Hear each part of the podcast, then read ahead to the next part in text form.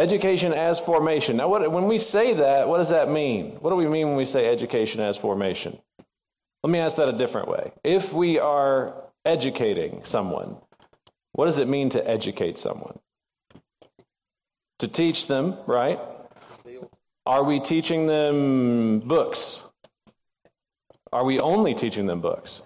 No, we're teaching them a lot more than that, right? We're, we're trying to see, uh, we're trying to recover this understanding of education as a fully forming endeavor for a person. And we use lots of illustrations for this along the way. So, uh, one of those illustrations was the life of C.S. Lewis. C.S. Lewis was given a tutor by his father who instructed him in books, but he also taught him how to think. He taught him the lines and the avenues by which to logic and reason. He taught him the Socratic method, which was very helpful for C.S. Lewis and formed his worldview later on. Before C.S. Lewis was even a qualified Christian, but because somebody taught him how to think, he was able to make the jump to Christianity much easier. Isn't that interesting? He, he learned uh, how to think, how to ask questions, how to use logic and deduction and stuff along those lines, how to use the Socratic method to be able to, in the expression of other people, I'm stealing this quote, to think in straight lines. That led him to Jesus. Um, and so it's an important piece for us to remember that education is much more than just book learning, right? It's uh, teaching us how to think. It's also teaching us what else? What else is important in education?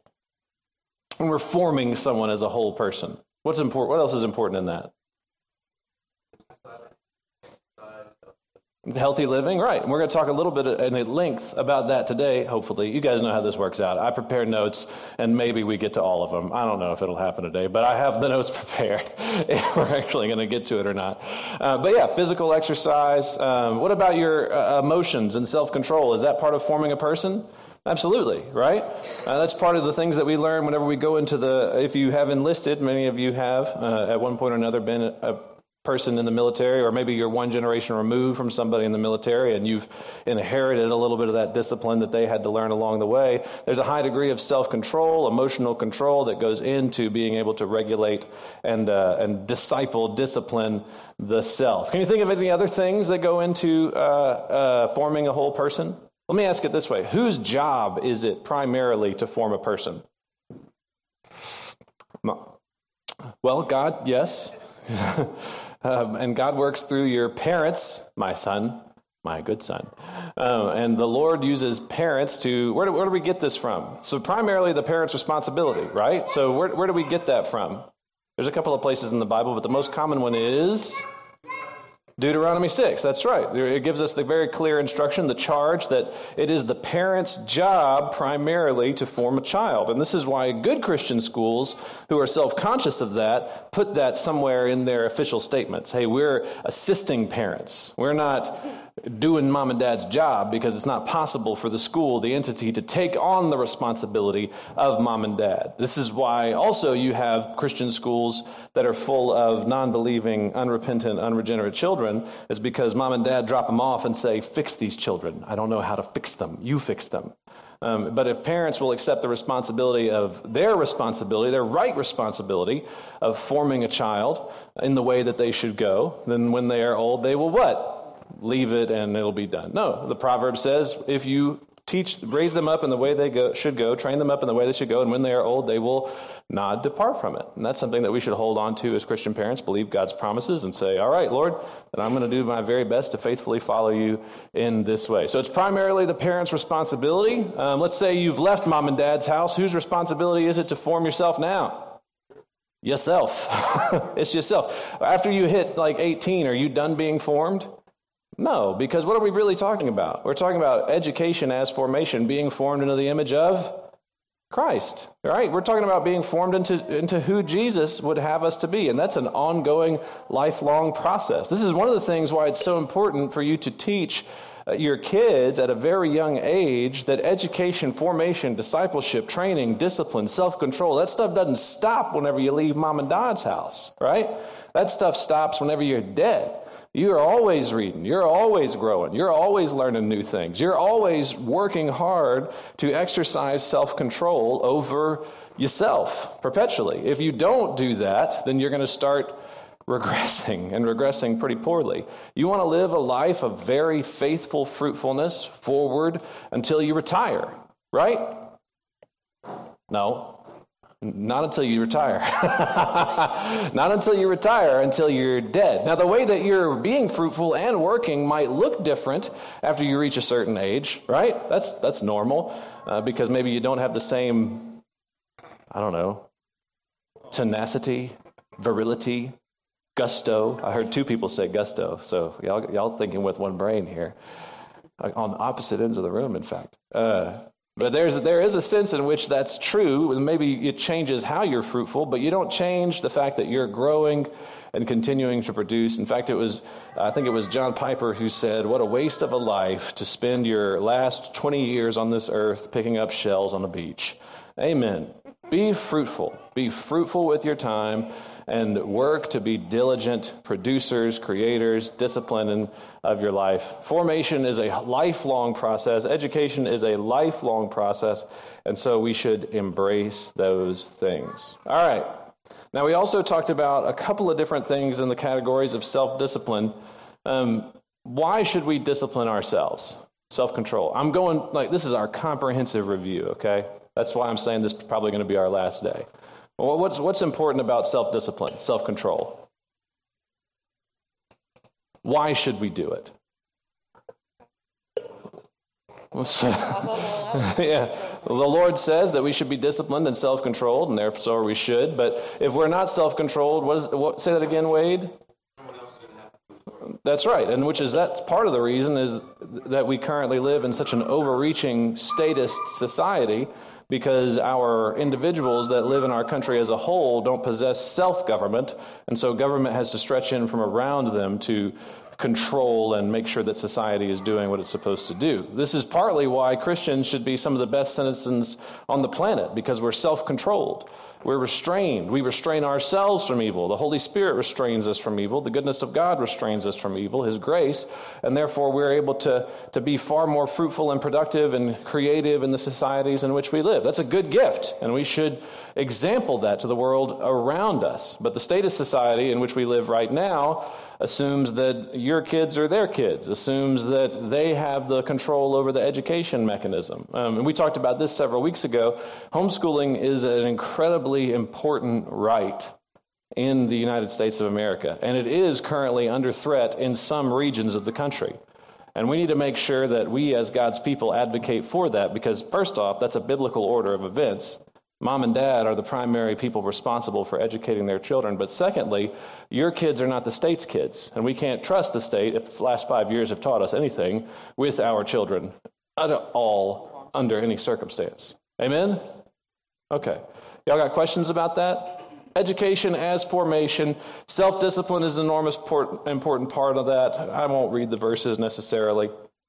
I'll read one of them um, what is one of the things, especially as Christians, that we should be very aware of and be exercising self control over? I'll give you a hint it's in the Bible a lot. It's your mouth. Wait, I covered my microphone. It's your mouth. There it is. Did it better that time. It's your mouth. Proverbs 18, verse 21 Death and life are in the power of the tongue, and those who love it will eat its fruit. Proverbs 13, verse 3 Whoever guards his mouth preserves his life, and he who opens wide his lips comes to ruin. The Bible also says, Where there are many words, what? Y'all know off the top of your head? Where there are many words, sin is not absent, or sin abounds. Yes, that's exactly right. You, so, what does that mean? Watch your mouth. Be careful. Control your tongue and make sure that what you say lines up with what God says, right? Now, that, that does mean that there's a high degree of self control that you have to exercise right there because we want to be quick with our retorts. You ever hang out with somebody where it's really obvious that they're planning what their response is going to be halfway through you talking?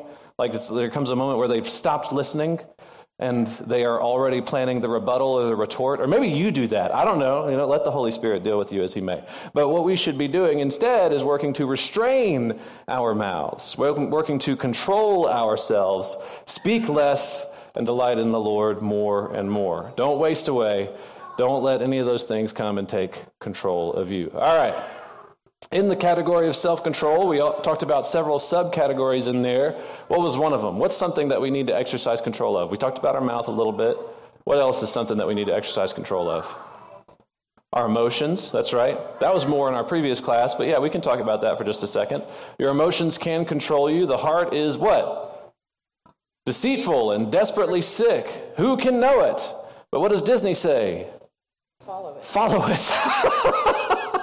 like that's wacko, you know? Follow your heart. I just don't know if I love this job. Well, does it pay the bills? Yeah, but do I love it? No, shut up. Does it pay the bills? Hold on. You're measuring your metrics the wrong way.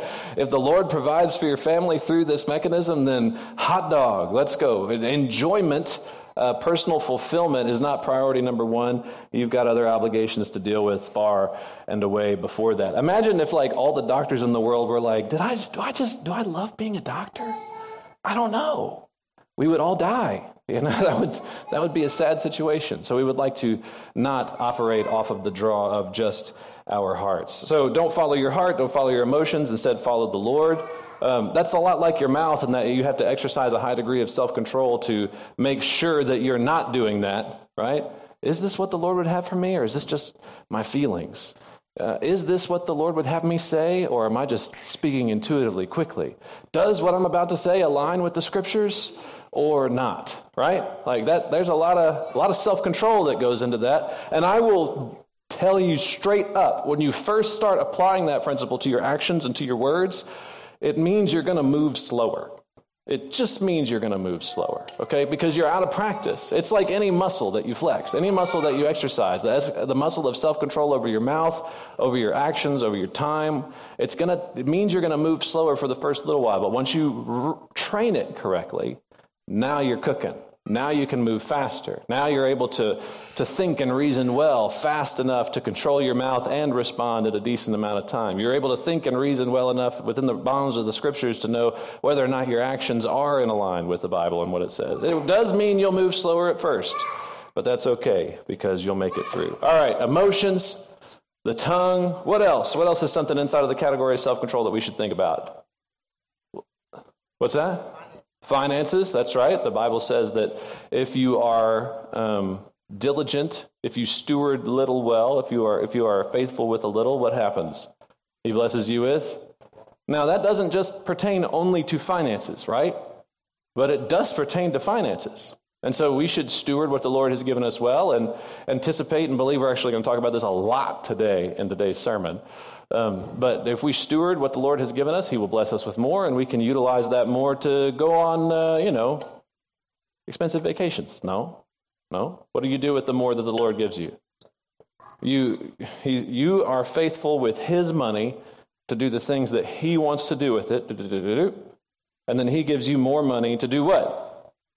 To be faithful with what He wants to do with it. Right now, vacations aren't evil. Leisure isn't evil. In fact, you serve a God who probably put more leisure into the Bible than you're comfortable with. If I was just going to be completely honest, you take one day completely off every week, or God will curse you. That's what the Bible says. You don't take that day off every week, God's going to curse you. Oh, okay. And he would line up the festivals. I mean, if you go back through and look at all the festivals and the amount of time that they would spend with each one of those, it's like two calendar months. It's crazy. Can you imagine that? Going up to your boss and being like, I need two months off a year. They'd be like, well, you get two weeks. That's it. Here you go. That's right. If you're lucky. Yeah, it's a very, you serve a God who takes leisure seriously, who takes, but the leisure is not just done focused on the self. Who's the leisure focused upon? Let's focus on the Lord. So whenever we rest on the Lord's day, who are we thanking for the Lord's day? Him right? We're worshiping the Lord for the Lord's Day and all of His goodness and all of His grace. And you can find ways to incorporate traditions and liturgies into your family patterns and practices in order to do that better and better and better. I know some of you, you have your intentional devotions every day.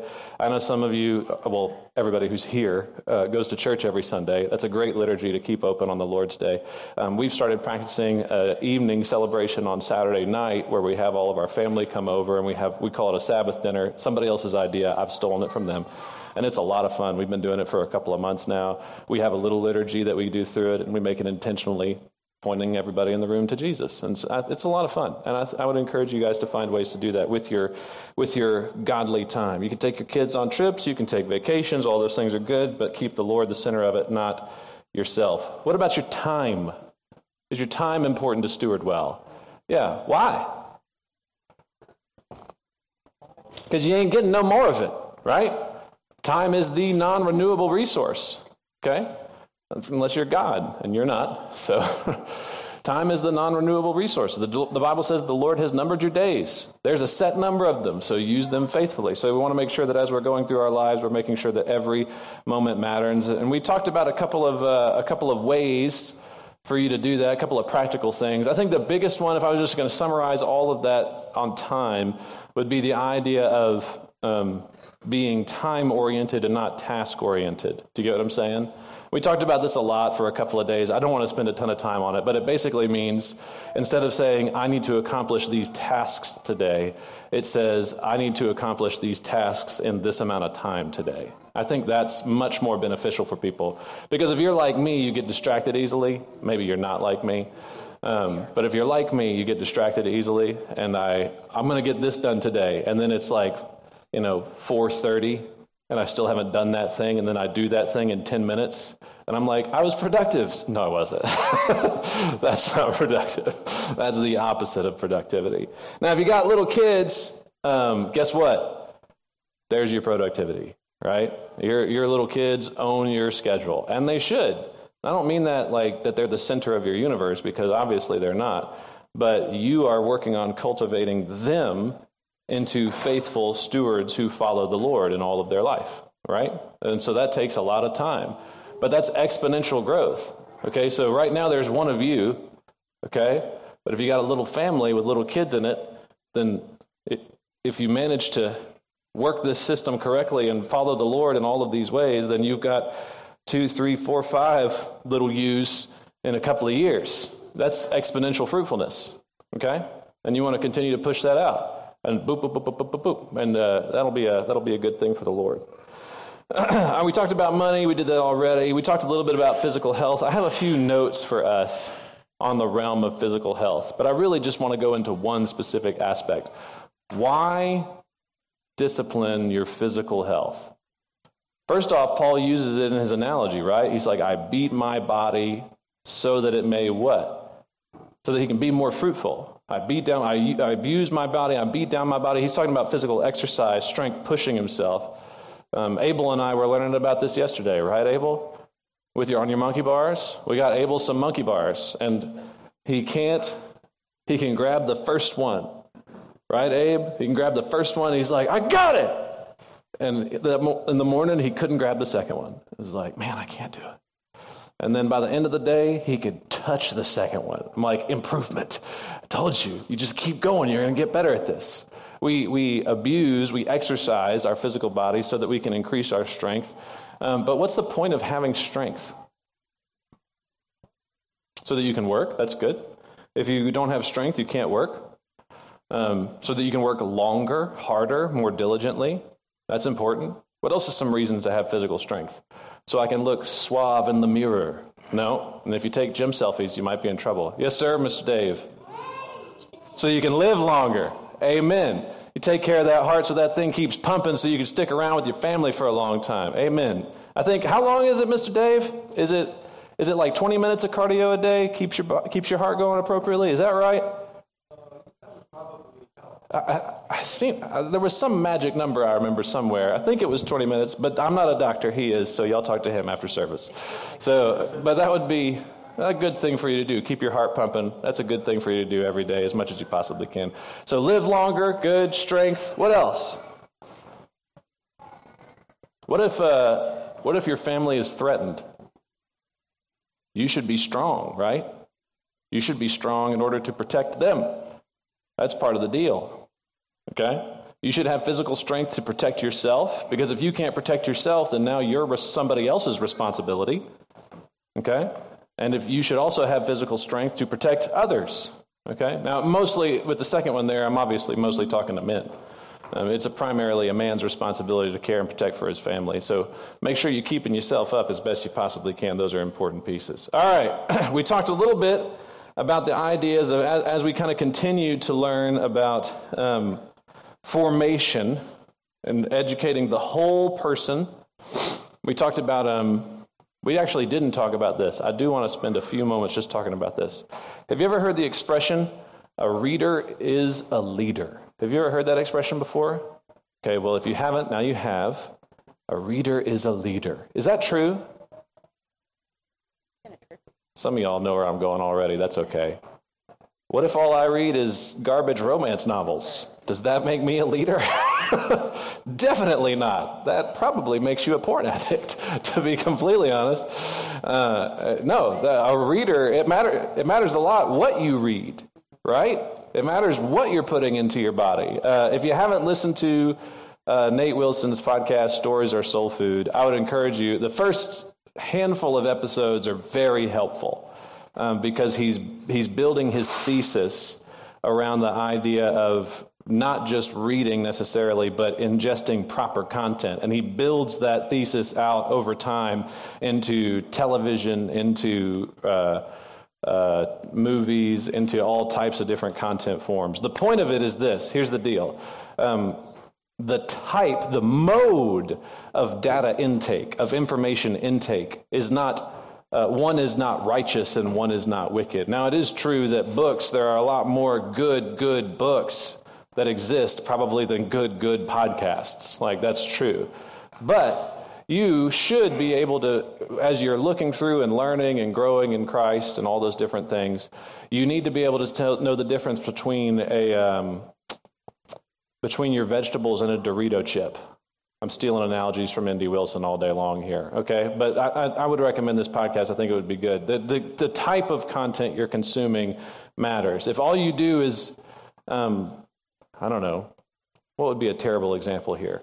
If all you do is sit down and watch Friends every day for your entire life, that is the equivalent of you sitting down and stuffing your face with Doritos every day for your entire life. What are you doing to your brain? Like, sure, it'll keep you alive and keep you thinking. Right? Okay, that's probably true, but it's also killing you the whole time. You need to diversify with quality content, the types of pieces that you're listening to.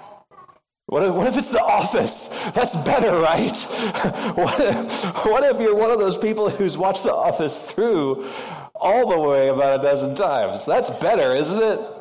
It's uh, no, it's not better. it's not better. So don't do that. Don't do that. I mean, it's fine if you sit down and enjoy that with your family on occasion. If it's what you do to, I don't know, make your brain go to sleep at night. I don't know, whatever. You know, that's totally fine. But if that's the only thing that you're intaking all day long, you apply the same principle, principle to it that you do with junk food. It's fine to eat some chips.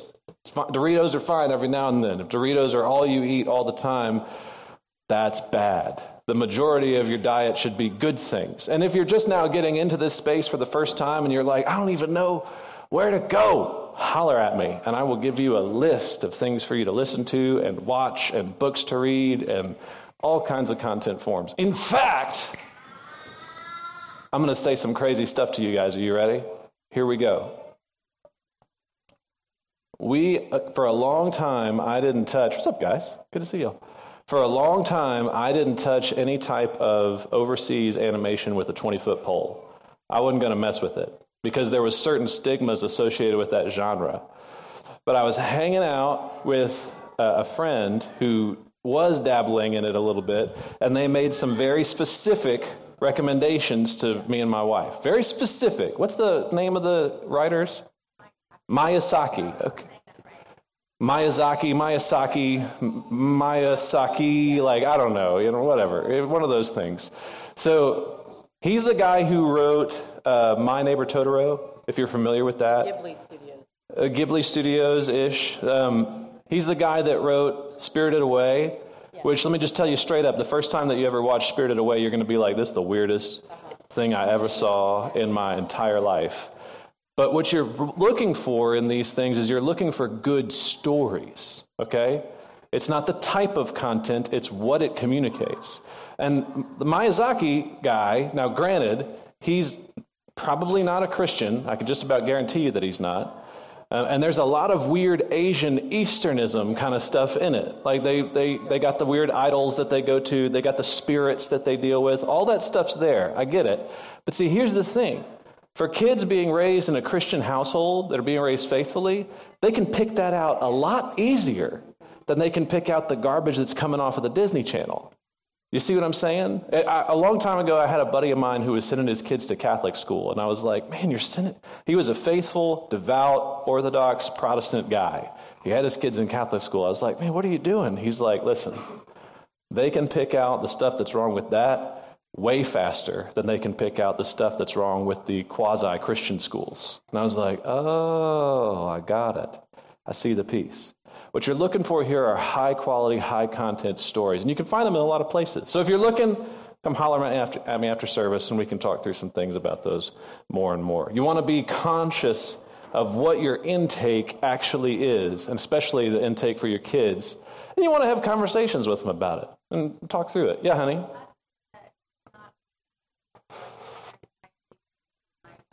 Oh, yeah. Not, not all of them. Yeah, no, this is not a whole endorsement, but there's a handful of them. Like na- my neighbor Totoro is fine. Um, there's a one little weird moment that happens in it because it's an Asian culture thing. They take family baths. That's an Asian culture thing, and so there's you don't see anything. You don't see anything weird and sexual in the entire scene, but there's this scene where the whole family's in the bath together, and you're like, wait. what is happening? That's an Asian culture thing. We don't, that's like, soup. Um, Spirited Away is good. Uh, again, but keep in mind, you get all the weird Asian, like fake spiritual stuff that's in there. Um, but if you're faithfully raising your kids up in the Lord, they can pick that stuff out pretty easy. But the overarching story is a, a, story of a little girl who's afraid about a big change in her life, and her family helps her, and she learns to be brave and deal with her fears. And she, she sacrifices herself. Other people sacrifice themselves to serve her, to serve others. And then at the end, she's reunited with her family. It's a really, it's like, wow, why didn't, why don't we have good stuff this anymore? You have to dig. You have to dig real hard. But the stories exist. The stories exist. And I find stuff like that with all its weirdness way safer than uh, turning on, I don't know, whatever the latest. What's the latest Disney thing that came out? The one with the fire? Elementals, yeah, like you know, that's they're they're intentionally coming after your kids to recruit them in a particular direction in such a way that you don't notice that it's happening. That's some wild stuff. But anyway, all right. Our last little bit, we haven't talked about this yet either. So we went into physical uh, strength and its necessity just a little bit. We went into modes of intake, modes of data intake, which, you know, books are great, but not all books, uh, right? Um, we can give you reading lists, podcast lists, movie lists, all that different stuff if you want to start building a particular culture in your homes. Now I want to talk about the idea of adversity. Now we've tapped on this over and over and over again as we've gone throughout this class, and I kind of want to capstone the whole class with this. We've referenced it again and again and again, but here's the, let me give you the big point before we start. God uses adversity in your life to teach you. Full stop. Okay? God uses adversity in your life to teach you. Do we all agree with that statement? Does God send trials to his people to teach and train and disciple them? Yeah, okay. The, the refining fire is the perpetual picture, right? The, the, the fire that burns the, the impurities away in the gold but leaves the gold standing. So let me ask you this question. If God, if we all agree, and the Bible says it clearly, so obviously we better agree or somebody's got some repenting to do, but if we all agree that God gives us adversity for a good purpose in our lives, is it also true that He would do so for our friends and our children? Yes, right? It is true that God would send difficulties for our children and our friends, those around us, to experience, to deal with in their lives for a good purpose. For a good purpose. Which means that as parents, well, let me actually take one step back. No, I can say it. As parents, it is our duty to let our children experience trials and adversity in their lives. It's our duty. We have to.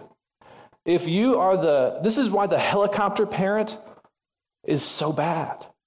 Because the helicopter parent wants to keep everything bad away from their kids, right? The helicopter parent wants to make sure no, no, you, you can't do any of these things, you can't watch any of these things, you can't be a part of this, you can't do that, because you might get hurt. Okay? Because something bad might happen to you. And that's not how God disciples us. God disciples us through trials, through difficulties. And if something, if our, if our kid is hurt, very often it is the parents, eh, whether emotionally hurt or, or physically injured. If, if somebody's picking on your kid at school, what's your first response? Point me to that child and I will fix this problem, right? Like that's, I remember whenever Marie was young, and we would hear stories about some other kid being unkind to her. And, you know, first kid, I didn't know anything yet. I was still figuring it out. And I was like, oh, I'll fix this problem. I'll fix this problem today. Let's go. That's not, that's not helpful. That's not helpful. If, if your kid falls down, this is a common first kid thing, your kid falls down, they hurt themselves, you immediately want to do what? You want to scoop them up and, oh, it's going to be okay, don't worry. But that's not good for them. You need to let your child experience some adversity in their lives, some difficulty in their lives. Now, what, what is a, principle that we need to bring into play carefully with this type of parenting, with this type of friendship, with this type of pastoring? What's a principle that we need to bring into play here? I'll give you a hint. I'll give you the first two words. We need to know their we need to know their frame. Where am I getting that from? The Bible says that the Lord knows your frame, and He won't send something that's too difficult necessarily. Won't send something that's that's too much, too great for you to for you to handle, for you to deal with in your life. So in the same sense, we do that with our children. We do that with our friends. We do that with those under our purview, maybe as a business manager or whatever. You, you give trials, you let trials happen, you see trials come, and you allow them to happen, but you are aware of the frame of those under your purview, under your responsibility, right? This is a big deal for mom and dad. That means, mom and dad, you got to know those kids. You got to know them. You got to know how they'd respond in certain situations. You got to know how you think they'd handle it. You're not rolling the dice with your kids. Well, let's see what happens. You know, you, want to, you want to, as best you possibly can, give them what they can handle and allow them to experience difficulty and adversity in their lives. Can you think of any examples from the Bible where people experience difficulty and adversity and trials? All of them? Yes, sir. David? Which one? Which time? There's a ton of them. Daniel? Daniel when? Daniel was being faithful to God and then he got tossed into what? A lion's den. Did God prevent Daniel from going in the lion's den? He was down in the den. It was done. But God did intercede on Daniel's behalf and keep the lions from eating him. But Daniel didn't know that was going to happen. What about Shadrach, Meshach, and Abednego? They were faithful to God and they got thrown into what? Do you remember Shadrach's? I'm sorry, I think it was Shadrach. I can't remember which one said it now, but one of them had a very famous quote. They said, you know what, we might burn up in there, and if we do, so be it, but God is still good. I'm summarizing it a whole lot right there. But that was their point. At the end of the day, we trust the Lord. And He might send us to our deaths or He might save us, but that's okay. We still trust Him, and what He does is good. Can you think of anybody else in the Bible that went through trials? We could sit here for an hour and a half probably and just start listing these. What about Joseph? What about Joseph? Joseph was sent down deep into the depths. First, he went to where? First, he got thrown into the pit by his brothers, right? And then he got sold into slavery, all under the purview of his God. And then he went into Potiphar's house, and he served in Potiphar's house, and things seemed to be going better for him. And then he got accused of adultery by Potiphar's wife, falsely accused of adultery by Potiphar's wife. And then he was thrown into what? Prison. Ugh. And then eventually, the Lord raises him up out of prison to become second in command in all of Israel. God used his trials, his adversities, to train him for a position that he had laid out for him before the foundations of the earth. And imagine if Joseph had just become, well, I'm in prison, so I give up. This is it. I don't care anymore. I'm not going to try. That's not what we see from Joseph. We see that Joseph was still working. He was still fighting. He was still, he was still doing the things he was called to do. How many of us, we get thrown into jail and we just be like, well, I give up. I'm done. That's not Joseph's disposition. Well, can you think of any other trials? Any other people who went through trials? I got minutes. It's okay. We got time. Who? Job? Heck yeah. Job lost everything, didn't he? But did he, did he remain faithful? Yeah, he remained faithful. And then what did God bless him with on the other side of his faithfulness after he lost everything? He restored everything and more to him, right? We said David already, buddy. It's okay, though. You're doing a great job. We see this repetitive each and every time. Now, let me ask you a question Is adversity, is difficulty a result of sin?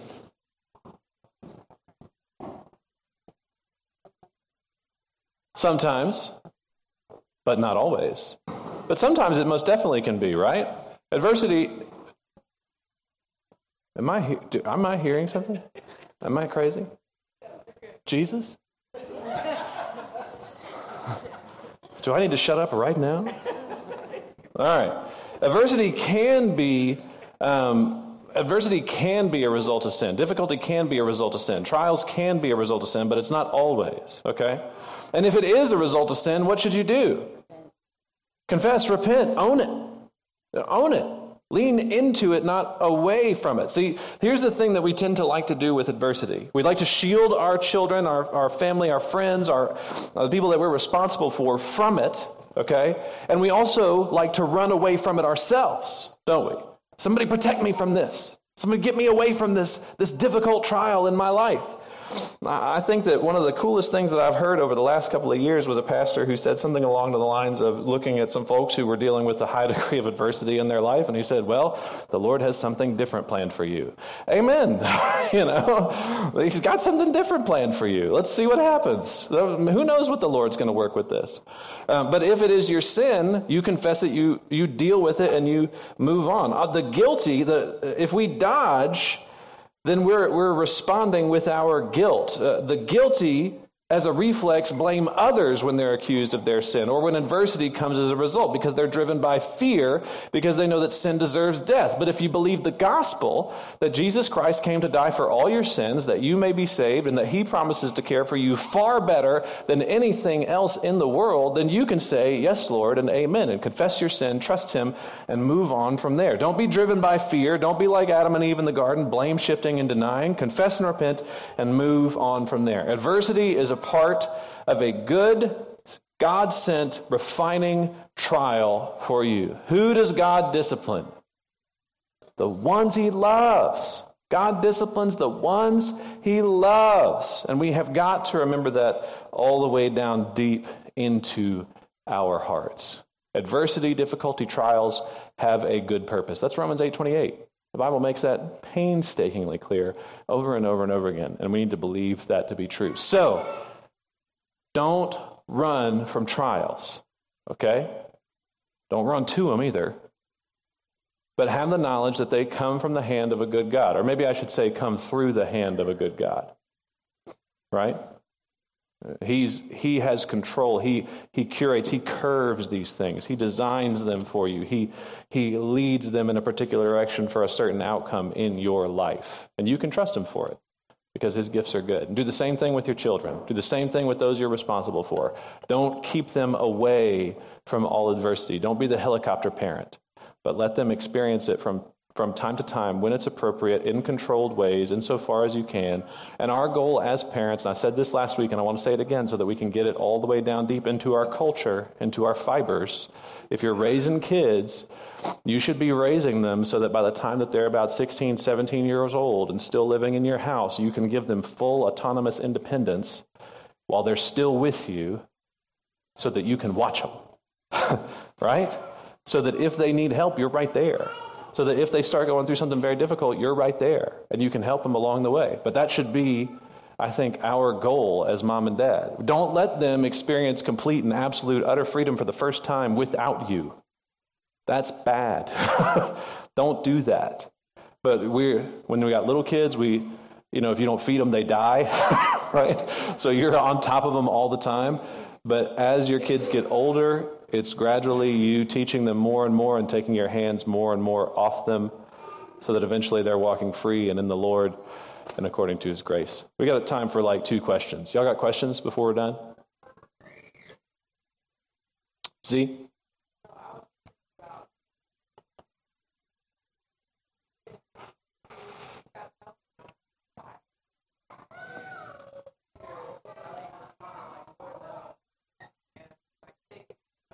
Right.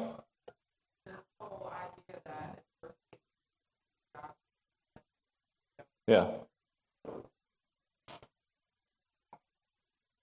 Right. Absolutely. Yeah, God works all things together for the good of those who love him and are called according to his purpose. All things means all. And if you read the whole Bible and you have a biblical theology of trials and difficulties, as you should by reading the whole Bible, you know beyond a shadow of a doubt that God sends difficulties to us as results of our sin. That's true. Um, but also just to help refine us and grow us and try us. Yes, and the life is on the other side of it. I mean, think about yourself personally for just a little bit. The difficulties that you've walked through, haven't they all changed you for the better if you've walked through them? But the ones that you've run away from, what's happened? Nothing. If anything, you took steps backwards, right? The Lord sends you difficulties and trials for a good purpose, so walk to them with joy and trust Him with the outcome. Buddy? I think that there was, but not in the way that we would think of it. So I, I think that there was adversity in that man still had work to do. Now the work is toilsome and he fights with the, the vines and things like that. But there was still work to do. You get what I'm saying? And there was still a, I'm sure there was still seasons of the earth. There were still rhythms to learn. There was still life as a whole. Like life before the fall wasn't Adam and Eve just walking around and an apple tree popped up. Hey, look, apples! You know, like it wasn't like that. They, they still would be creating and engineering and building and doing things wrong, right? Um, as the things continued. So there would have been, yes, adversity, but not in the way that we experience it. And the new heavens and the new earth, I believe, will be us continuing to build the kingdom of God into eternity as well. Um, and I don't know exactly what that'll look like, but building, I mean, you're a contractor, right? Building implies every now and then you screw it up and you learn from it and you improve and you move forward. That's just life, normal. I got time for one more question and then we got to wrap. Perfect. Let's pray. Guys, th- thank y'all. Lord, thank you. Thank you, thank you, thank you, thank you, thank you. I pray that you would help us today to bring these truths from your word down deep into our hearts, that we'd be faithful to believe them, and that we would wield them well in our lives. Help us to use these truths to inform the way that we raise our kids and that we decide, the way that we disciple those who are around us. Lord, we love you, and we pray for your blessing upon your church on this day and all the days to come. In Jesus' name, amen.